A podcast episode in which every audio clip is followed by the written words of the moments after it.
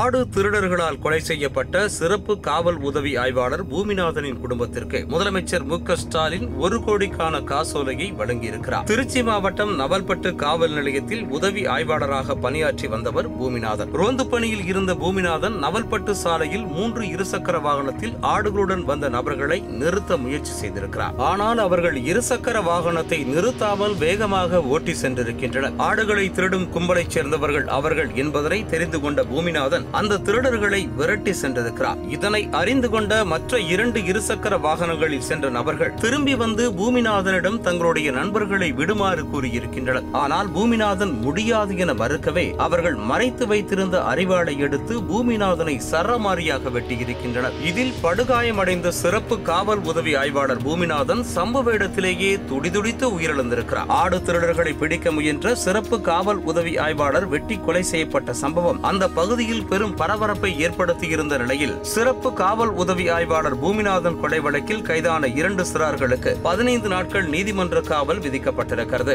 இந்த நிலையில் பூமிநாதனின் குடும்பத்திற்கு ரூபாய் ஒரு கோடி நிதியுதவி வழங்கப்படும் என முதலமைச்சர் மு ஸ்டாலின் அறிவித்திருந்த நிலையில் இன்று தலைமைச் செயலகத்தில் முதலமைச்சர் மு ஸ்டாலின் சிறப்பு காவல் உதவி ஆய்வாளர் பூமிநாதனின் குடும்பத்திற்கு ரூபாய் ஒரு கோடிக்கான காசோலையை வழங்கியிருக்கிறார்